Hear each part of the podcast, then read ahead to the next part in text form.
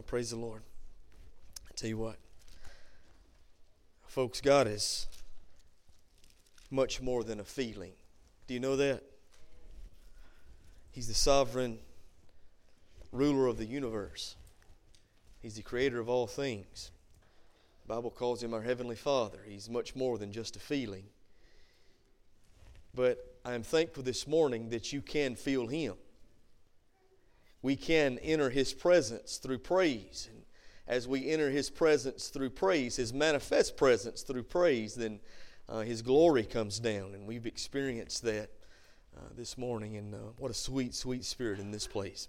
Take your Bibles, please, and turn with me to Acts chapter number 6. Acts chapter 6, we're going to be looking at verses 1 through 7. We are preaching through the book of Acts because we want to get a clear picture of what a Bible-believing, Spirit-filled New Testament church looks like, and that's what we find on the pages of the book of Acts in the early church. Now, I want to see what they're doing so we can start implementing and applying that same truth to our life. Because, folks, I want to experience the same power, the same victory, and the same revival that they were experiencing there. Now, how many of you believe God's still able to do that?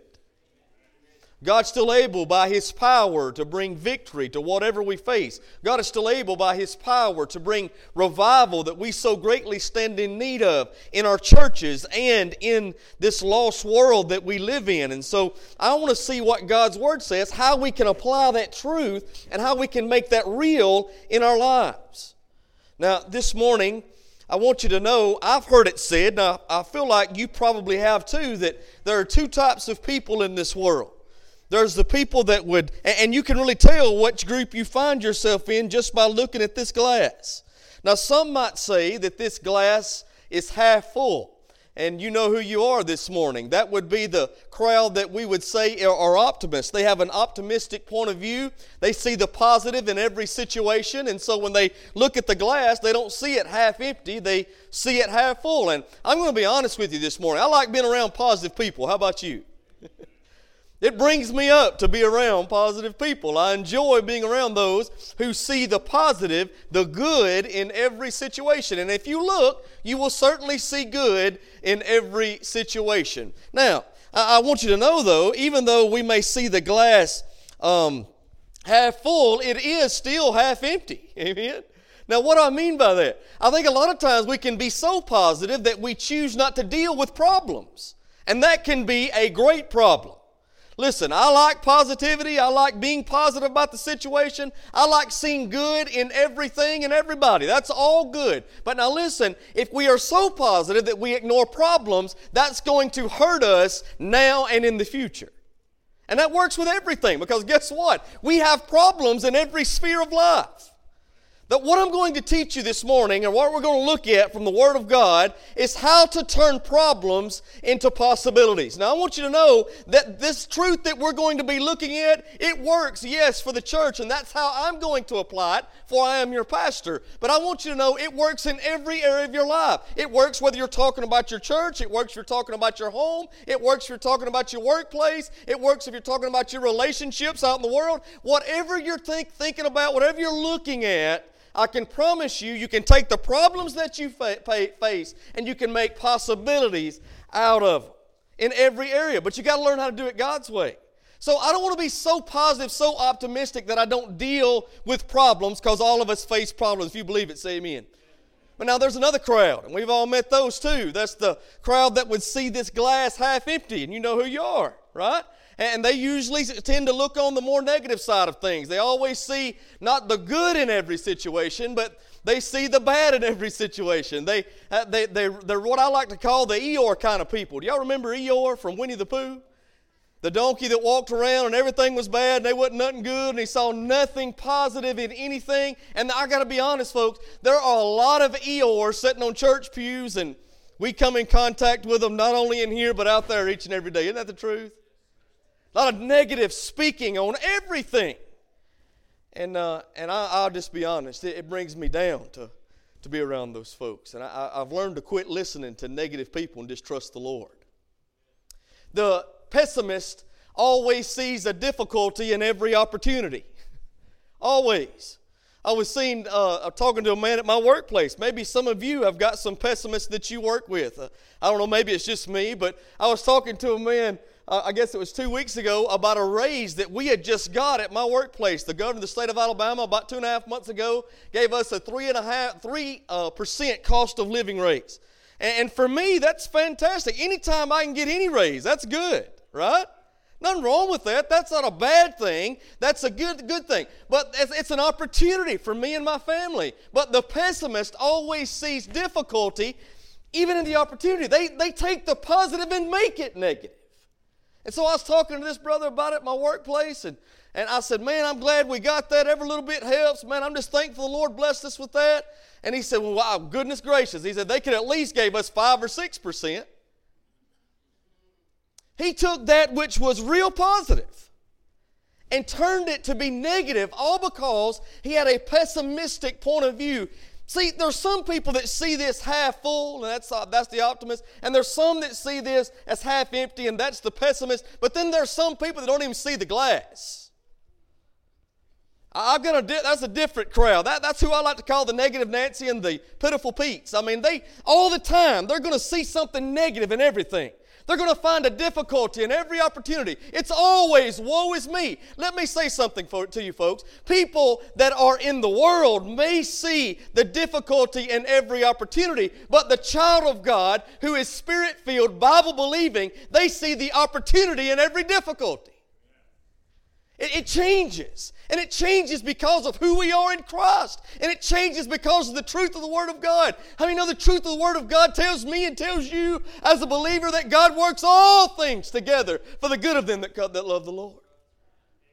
No matter what you're talking about, good things, bad things, all things, God is continually at work in our lives to bring about His good. Now, if we're going to believe that, we need to start applying it to our lives. All things are not going to be things that we perceive to be good, but whether we perceive them through our limited understanding to be good or to be bad, God still has the power in His sovereignty to work all of that together for our good. Isn't that awesome? And that's God's promise to you. So this morning, let's look to the Word of God and see how we can take the problems that we all face in every sphere of life and turn them into possibilities. Acts chapter 6. And we're going to look verses 1 through 7. I'm going to read all that for you. We're going to pray about it. And I'm going to give you 4 points this morning very quickly. It says in Acts 6 and verse number 1, and in those days when the number of disciples was multiplied. Everybody say multiplied. There arose a murmuring of the Grecians against the Hebrews because their widows were neglected in the daily ministration.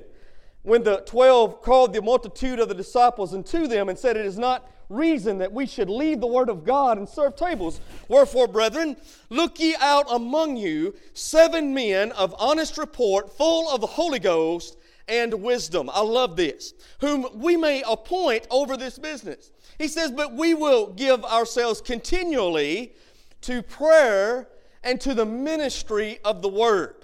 He says in verse 5, and the saying pleased the whole multitude, and they chose Stephen, a man full of faith, and of the Holy Ghost, and Philip, and Prochorus, and Nicanor, and Timon, and Parmenas, and Nicholas, a proselyte of Antioch. Verse 6, when they set before the apostle, whom they set before the apostles rather, and when they had prayed, they laid their hands on them. Now watch verse 7. I want you to get a hold of this, Mount Zion. Listen to what this says. And the word of God increased. And the number of the disciples multiplied in Jerusalem greatly. And a great company of the priests were obedient to the faith. Let's pray together. Father, we love you. Thank you for loving us. Teach us, Lord, from your word this morning. We want to listen. We want to learn. We want to know what you want from us. And Father, we want to understand how we can turn our problems into possibilities according to your truth. In Jesus' name we pray. Amen. The first thing that I want you to see here in Acts chapter 6 verses 1 through 7 is where there is life, there is growth. Look what it says, Acts 6:1. And in those days when the number of the disciples was multiplied. Now, if you remember, if you've been here since we started in the book of Acts and preaching through this, you remember in Acts chapter 2 and verse number 47, the Bible said something like this. After the day of Pentecost, after God had so done a work that only He could do, through the life of the apostles, by His power, the Holy Spirit, listen, He was saving souls, and the church was growing greatly by the thousands. And then the Bible says in Acts 2:47 that the Lord added unto the church daily such as should be saved. Remember, we spent some time on that. We talked about how it is only God that is able to add to the church, that He does the work that we get to be a part of, and what a blessing and opportunity and privilege that is. But the Bible says in Acts 2:47 that He added unto the church. But now, how many of you know God has stopped adding when we get to Acts chapter 6, and He started multiplying? We've saw it. We've seen people come to faith by the thousands. We've seen people at one point come, about 25,000 people came to faith in Jesus because of what God was doing. Now, how they were growing so fast, it's growing like it had been shot out of a cannon. They were growing in leaps and bounds. God was multiplying and doing to the church and for the church what only He can do by His power. How is that possible? Folks, we got to get a hold of this truth. Listen, it was possible first and foremost by the power of God at work in His people and among His people. How many of you understand? The power of God, that coupled with the preaching of the Word of God, is still what's changing hearts and changing lives. If you want your church to grow, how many want your church to grow? I don't know about you, but I want our church to continually grow and be what God wants. I want us to impact this community for Christ. I want us to make a difference at our workplace and at our school and everywhere we go. I want people to see Jesus in us, want what we've got, and I want God to do a great work that only He can do right here so that He might be glorified. I want our church to grow. How's it going to happen? It's going to happen just like it happened there, through the power of God and the preaching of the Word of God. God has not changed. He still works in the same way, and His way is the best way. So we need to be hungry for the presence of God, and listen to me, we need to be preaching the Word of God. We need to be doing it in this service. We need to be doing it in Sunday school. We need to be doing it in small groups. We are doing it in Wednesday night Bible study, in every class, with every teacher and every student hearing the Word of God. Listen, that coupled with God, the Holy Spirit at work in our lives, we can expect growth in our church. What is alive will grow. Now, listen. The problem that I see in the American church today is that we've got more churches than we've ever had before, and we're in the worst shape we've ever been in. Do you realize right now there are 4,726 Southern Baptist churches in the United States of America? 4,726. That is an amazing number. We've got more churches than ever before. And that's just Southern Baptist churches. That's not talking about Independent Baptist and Free Will Baptist and Non-Denominational and Church of God, Methodist. How many of you know they're brothers and sisters in Jesus too, if they've trusted in Christ? We've got, right here in Hamilton, Alabama, we could stand at pretty much any point in the court square, and it would be hard to throw a rock and not hit a church somewhere. And it's everywhere. It's like that all over the Bible Belt and in many places all over this country. There are churches everywhere, but when I turn on my nightly news, or I pick up my newspaper, or I go to my workplace, I get out in the world, I see that even though we've got more churches than ever, folks, we are in worse shape than we've ever experienced. Would you agree? How do I know that? We actually live in a world where our leaders have told us that it's okay for a man to marry a man and a woman to marry a woman. We're aborting right now millions of babies per year. And it's being funded by your tax dollars and my tax dollars. The moral climate of this country, common decency, is a thing of the past. Any of you who have looked at the Supreme Court nomination of Brett Kavanaugh over the last 3 weeks, you have seen that common decency is a thing of the past. So we're in pretty bad shape, even though we got all these churches, and that's troubling to me. That ought to be troubling to you. According to Lifeway Research, Ed Stetzer says that since 2012, from 2012 to 2017, they did a 5-year study. And in those 5 years, they were looking at church growth. And according to Ed Stetzer of Lifeway Research Group, he says that in 5 years of the 47,246 churches in the Southern Baptist Convention, the majority of them have either plateaued or declining in membership. Churches are not growing, they're staying where they're at, or they're declining, not inclining. They're not growing, they're depleting over the last 5 years. The criteria used for this study is whether or not a church has baptized one new believer in the last 5 years. Folks, thousands of churches all over the United States of America, Southern Baptist churches just like ours, have not baptized one person in the last 5 years. That's a shame. And we wonder why we're in the shape we're in. How many of you know a person only gets baptized if they get saved? And they only get saved if their Word of God is preached, that coupled with the power of the Holy Spirit. So if that's not happening, we are not being what we've been saved to be, which is the hands and feet of Jesus, the body of Christ that's making a difference in this world. What is not growing is not alive. That which is alive must grow physically and spiritually. If you believe it, say amen this morning. Now let me say something to you. There ain't a thing wrong with small churches. Some of the greatest churches I've ever been involved with or preached in have been small churches. Can I say something else? There ain't a thing wrong with big churches. Ain't a thing wrong with big churches. But there is something wrong with any church that is not reaching the lost right outside their door.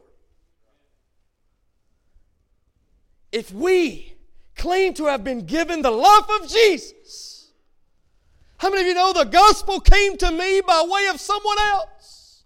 And the gospel will go to someone else because me and you as believers choose to tell them. Ed Stetzer said this at the end of his research study. I love it. He was quoted as saying that all Baptists love evangelism unless they're asked to evangelize. You know, it seems like a good idea. I mean, we read in the Word of God and see how we're supposed to do it, and everybody's on board for it until we are asked to do it. I've come to find out that most people want a great church, they want a growing church, they want a powerful church, but they don't want to do what's necessary to have a great, growing, and powerful church. Amen. And so, that which is alive must be growing. And how do we grow? Well, growth don't happen by accident. Do you know that? Growth in anything don't happen by accident. Growth, first of all, takes planning, and then it takes some praying. It really does. Planning happens largely due to what we are capable of, and praying releases God's power upon the situation. So it's us working in concert with the God of heaven so that we might grow and be what God wants us to be. And it begins, listen to me, with spiritual growth. You say, well, Brother Israel, I tell you what, I don't think God is that concerned about numbers. You don't. If you don't, you need to read the book of Acts. He talks a whole lot about them. Day of Pentecost, he gave a number. He said 3,000 people got saved. Remember that?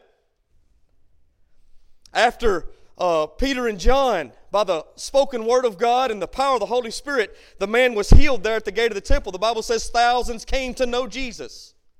So God continually gives these numbers. So God is concerned about us growing numerically. Can you say amen?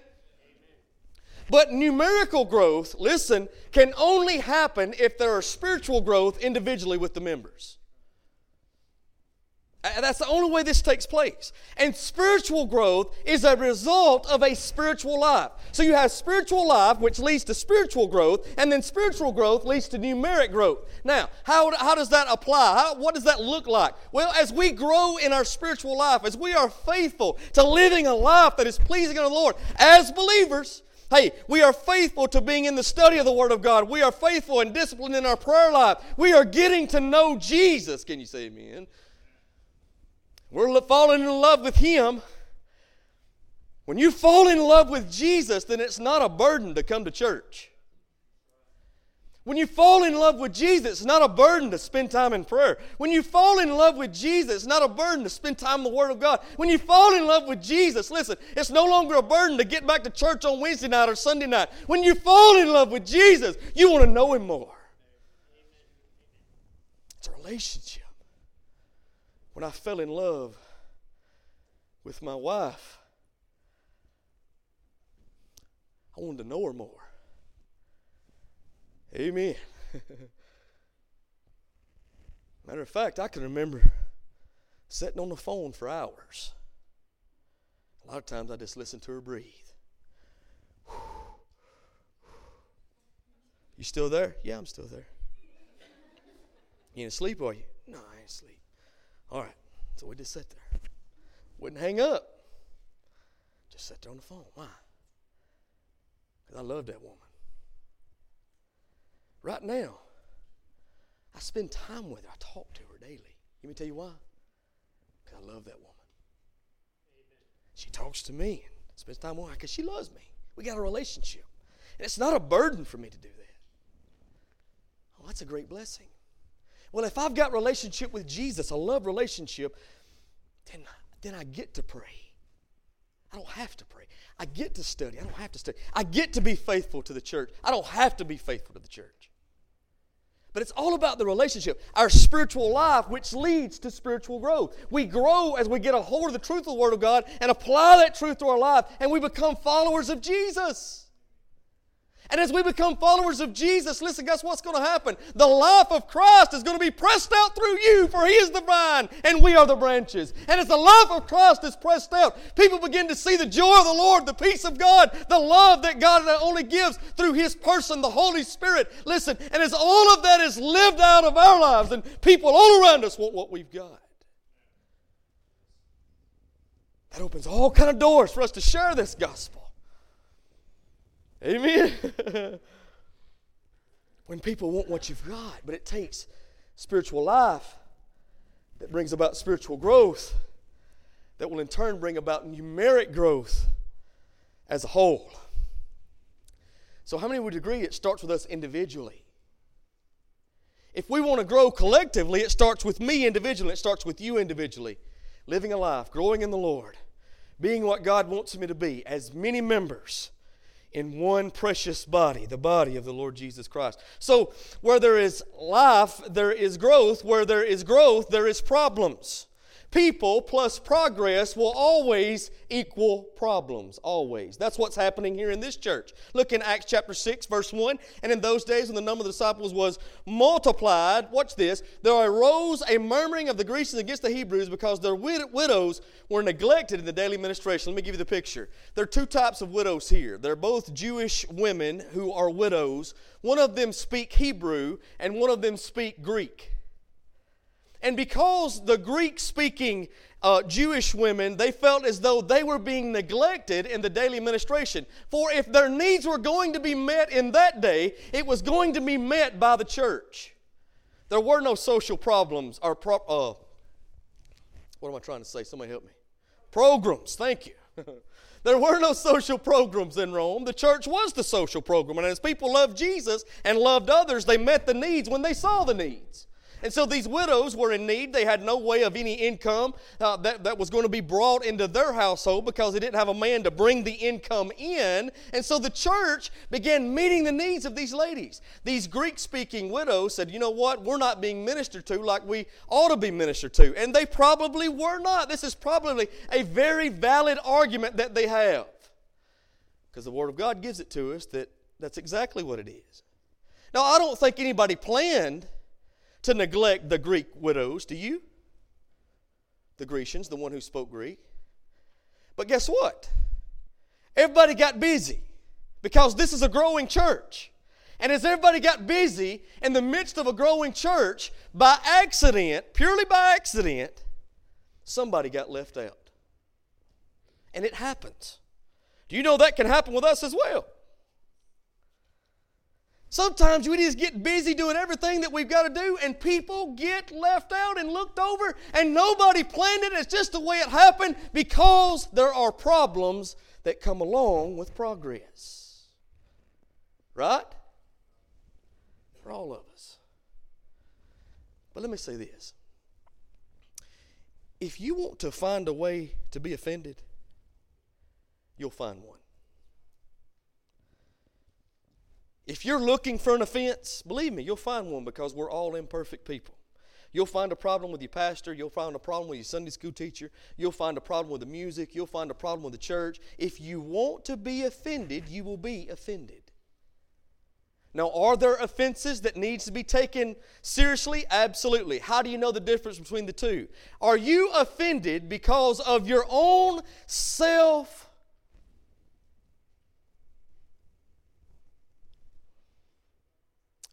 Is it because of something you don't like, or are you offended because of something that's not scriptural? Are you offended because of something that would displease the Lord? We've all got to ask ourselves that question.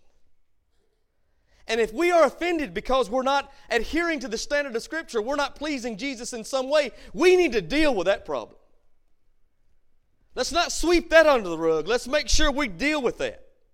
But if you're just offended because it's something you don't like, then you need to grow up. Because guess what? Truth is, this is not about you. What are we here for? We're here to worship Him. We're here to honor and glorify Him. We're here to make Him known. It's not about me. It's not about you. It's about Jesus. And so all of us grow in that. But there was a valid complaint here that needed to be dealt with. And listen to me now. Where there are progress with the people of God, there are always problems. And where God sets out to multiply, Satan sets out to divide. Always. So, believe me, when God sets out to multiply His church, Satan will do everything he can to divide what God is doing. And in this case, he did it through murmuring. Now, what is murmuring? Let me give you my definition that I found this week. And man, it's really good. Dr. Adrian Rogers says that murmuring is half-uttered and half-concealed complaint. That's pretty good. It's nobody really wanting to get everything out in the open and deal with a legitimate problem. It's someone who mumbles and speaks under their breath because they want to cause trouble and they are being used of the enemy. See, if a problem is brought at the right time to the right person with the right spirit for the right reason, then that problem can and should be dealt with in the love of Christ among the people of God. But when you've got a bunch of murmurs, they're not about fixing a problem. They're about causing trouble. And you've got to be very careful about that. Do you know that when you murmur against the people of God, whether it be your pastor or your Sunday school teacher or your brother or sister sitting on the pew beside you, when you start murmuring about someone else, you are never, ever more like Satan than at that moment. Because he is a slanderer. He is the accuser of the saints. So sometimes we just need to keep our mouth shut. Amen. Don't allow Satan to divide what God wants to multiply. That's what he wants to do. So there was a lot of murmuring going on in Moses' day, you remember? That brother had a problem with murmuring all the time. I mean, he was always talking about it. God brought him out of Egypt by His power, by under the blood, brought him to the banks of the Red Sea, caused him to cross by His power as He split the Red Sea, and they went through the center on dry ground kicking up dust. And as soon as they got across the Red Sea, it wasn't just a few days. They started murmuring against God and against Moses. What are we going to eat? What are we going to drink? How's God going to do this? God is not taking care of this. We need this over here. And he was murmuring against Moses. God said something in Exodus 16. Brothers, if you will, please put this up on the screen for me. Exodus chapter number 16. And let's read verse 8. Watch this. And Moses said, "This shall be when the Lord shall give you in the evening flesh to eat, in the morning bread to the full, for that the Lord," watch what he says, "hears You're murmuring. So if you are a murmurer, you know what murmuring is, and you know who the murmurers are most of the time. So if you are a murmurer, rest assured God hears what you say. So if you murmur against your pastor, against your brother or sister on the pew, or your Sunday school teacher, God hears what you're saying. That ought to be truth enough to scare us to death. He says, which ye murmur against him. Now wait a minute. I thought they were murmuring at Moses. Well, they were, but God considered that to be murmuring against him. So when you murmur against a child of God, it's just like murmuring against God himself. Woo! That's some strong word, isn't it? He hears what you're saying against him. And what are we? Your murmurings are not against us, he says, but they are against the Lord. My goodness. Lord, help us not to murmur, not to divide what God is multiplying, not to be used of Satan, but to be used by the precious Holy Spirit to love people and help people. And Brother Ben, extend some grace like you were talking about this morning. Extend the same grace to someone else that's been extended to us by the Lord Jesus Christ. Problems arise.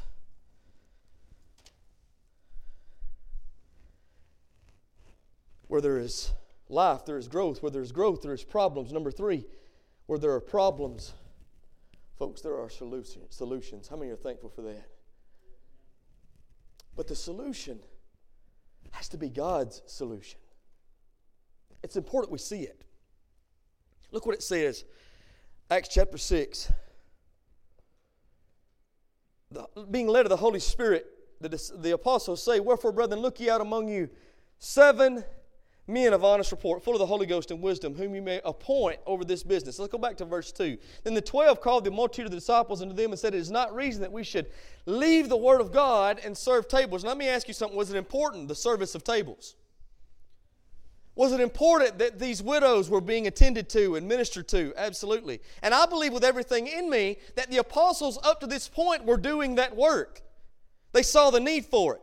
They saw the need for the social gospel meeting the needs of people, but they also saw the need for the preaching of the written word. And they understood the best thing they could do for their people was to be ready to preach God's word. And so they gave the job of the social gospel, meeting the needs of those in the church, to men in the church, so that others might be willing to serve and meet the needs of what's going on in that fellowship as God has multiplied the assembly. You know what I figured out a long time ago? Folks, the greatest thing I can do for you is be ready to preach the Scripture. That's the greatest thing I can do for you. Am I against visiting? No.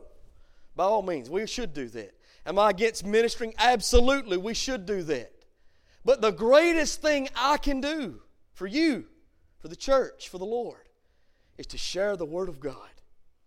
To give to you what God has given me as I've spent time in prayer and studied out what God's Word says. Because that's what changes things. Amen. These men understood that. And they sought out those who were willing to serve. And they did this in an orderly fashion. How many know what God does, He does in order? What the Spirit does, He does in order.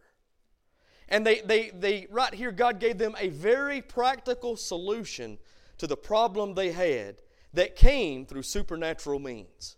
Supernaturally, the Holy Spirit gave them a practical solution. And He does that even for us today. So where there are problems, there are solutions. And when we choose to solve the problem God's way, at God's direction, listen, God brings greater growth in spite of the problems we have. Look what happens down in verse number 7. After all this was done, and the word of God increased. Everybody see that?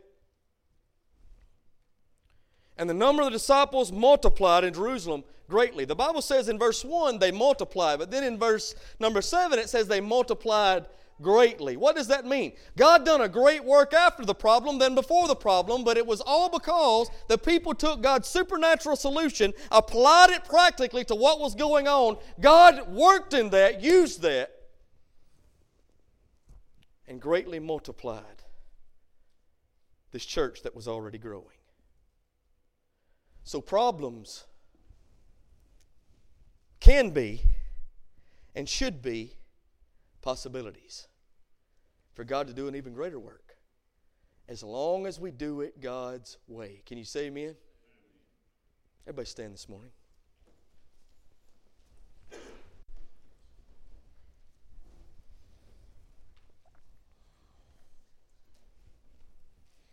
Today, the Holy Spirit of God is in this place. Such a sweet, sweet Spirit we have experienced just here in the last 2 or 3 weeks. The Lord's just blessed my soul, and I hope He has yours as well.